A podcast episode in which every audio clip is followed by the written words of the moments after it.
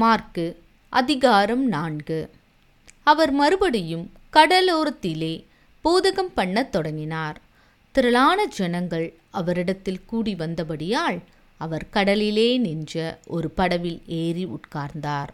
ஜனங்கள் எல்லாரும் கடற்கரையில் நின்றார்கள். அவர் அநேக விசேஷங்களை ஊமைகளாக அவர்களுக்கு போதித்தார். போதிக்கிற பொழுது அவர்களுக்கு சொன்னது கேளுங்கள் விதைக்கிறவன் ஒருவன் விதைக்க புறப்பட்டான். அவன் விதைக்கையில் சில விதை வழி அருகே விழுந்தது. ஆகாயத்து பறவைகள் வந்து அதை பட்சித்து போட்டது. சில விதை அதிக மண்ணில்லாத கற்பாறை நிலத்தில் விழுந்தது. அதற்கு ஆழமான மண் இல்லாததினாலே சீக்கிரத்தில் முளைத்தது. வெயில் ஏறின போதோ தீந்து போய் வேறில்லாமையால் உலர்ந்து போயிற்று. சில விதை முள்ளுள்ள இடங்களில் விழுந்தது. முள் வளர்ந்து அது பலன் கொடாதபடி அதை நெருக்கி போட்டது. சில விதை நல்ல நிலத்தில் விழுந்து ஓங்கி வளர்கிற பயிராகி ஒன்று முப்பதும் ஒன்று அறுபதும் ஒன்று நூறுமாக பலன் தந்தது. கேட்கிறதற்கு காதுள்ளவன் கேட்க கடவன் என்று அவர்களுக்கு சொன்னார். அவர் தனித்திருக்கிற போது இருவரோடும் கூட அவரை சூழ்ந்திருந்தவர்கள் இந்த ஓமை குறித்து அவரிடத்தில் கேட்டார்கள். அதற்கு அவர் தேவனுடைய ராஜ்யத்தின் ரகசியத்தை அறியும்படி உங்களுக்கு அருளப்பட்டது. புறம்பே இருக்கிறவர்களுக்கோ இவைகளெல்லாம் உவமைகளாக சொல்லப்படுகிறது.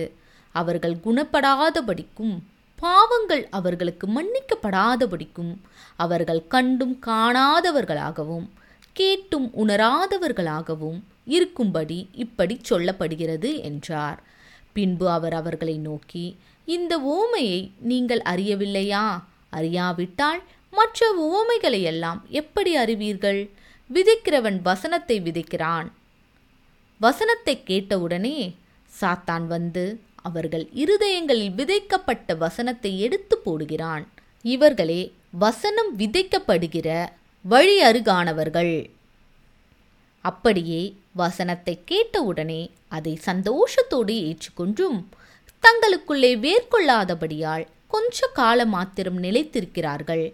வசனத்து நிமித்தம் உபத்திரவமும் துன்பமும் உண்டான உடனே இடரல் அடைகிறார்கள். இவர்களே கற்பாறை நிலத்தில் விதைக்கப்பட்டவர்கள். வசனத்தை கேட்டும் உலக கவலைகளும் ஐஸ்வர்யத்தின் மயக்கமும் மற்றவைகளை பற்றி உண்டாகிற இச்சைகளும் உட்பிரவேசித்து வசனத்தை நெருக்கி போட அதனால் பலனற்று போகிறார்கள். இவர்களே முள்ளுள்ள இடங்களில் விதைக்கப்பட்டவர்கள். வசனத்தை கேட்டு ஏற்றுக்கொண்டு ஒன்று முப்பதும் ஒன்று அறுபதும் ஒன்று நூறுமாக பலன் கொடுக்கிறார்கள். இவர்களே நல்ல நிலத்தில் விதைக்கப்பட்டவர்கள் என்றார். பின்னும் அவர் அவர்களை நோக்கி விளக்கை தண்டின் மேல் வைக்கிறதற்கே அன்றி மரக்காலின் கீழாகிலும் கட்டிலின் கீழாகிலும் வைக்கிறதற்கு கொண்டு வருவார்களா? வெளியரங்கமாகாத அந்தரங்கமும் இல்லை வெளிக்கு வராத மறைப்பொருளும் இல்லை. கேட்கிறதற்கு ஒருவன் காதுள்ளனாய் இருந்தால் கேட்க கடவன் என்றார். பின்னும் அவர் அவர்களை நோக்கி நீங்கள் கேட்கிறதை கவனியுங்கள். எந்த அளவினால் அளக்கிறீர்களோ அந்த அளவினால் உங்களுக்கும் அளக்கப்படும். கேட்கிற உங்களுக்கு அதிகம் கொடுக்கப்படும். உள்ளவன் எவனோ அவனுக்கு கொடுக்கப்படும். இல்லாதவன் எவனோ அவனிடத்தில் உள்ளதும் எடுத்துக்கொள்ளப்படும் என்றார்.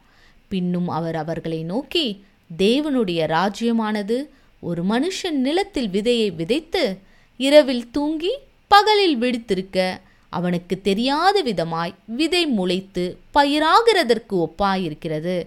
எப்படியென்றால் நிலமானது முன்பு முளையையும் பின்பு கதிரையும் கதிரிலே நிறைந்த தானியத்தையும் பலனாக தானாய் கொடுக்கும். பயிர் விளைந்து அறுப்பு காலம் வந்தவுடனே அறுக்கிறதற்கு ஆட்களை அனுப்புகிறான் என்றார். பின்னும் அவர் அவர்களை நோக்கி தேவனுடைய ராஜ்யத்தை எதற்கு ஒப்பிடுவோம்? அல்லது எந்த ஓமையினாலே அதை திருஷ்டாந்தப்படுத்துவோம்?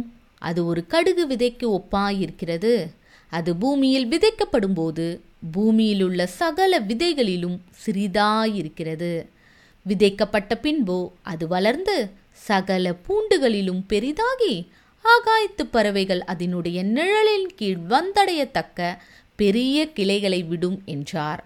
அவர்கள் கேட்டறியும் திராணிக்கு தக்கதாக அவர் இப்படிப்பட்ட அநேக உவமைகளினாலே அவர்களுக்கு வசனத்தை சொன்னார். உவமைகளினாலே அன்றி அவர்களுக்கு ஒன்றும் சொல்லவில்லை. அவர் தம்முடைய சீஷரோடே தனித்திருக்கும்போது அவர்களுக்கு எல்லாவற்றையும் விவரித்துச் சொன்னார்.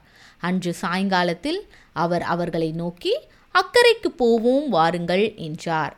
அவர்கள் ஜனங்களை அனுப்பிவிட்டு அவர் படவில் இருந்தபடியே அவரை கொண்டு போனார்கள்.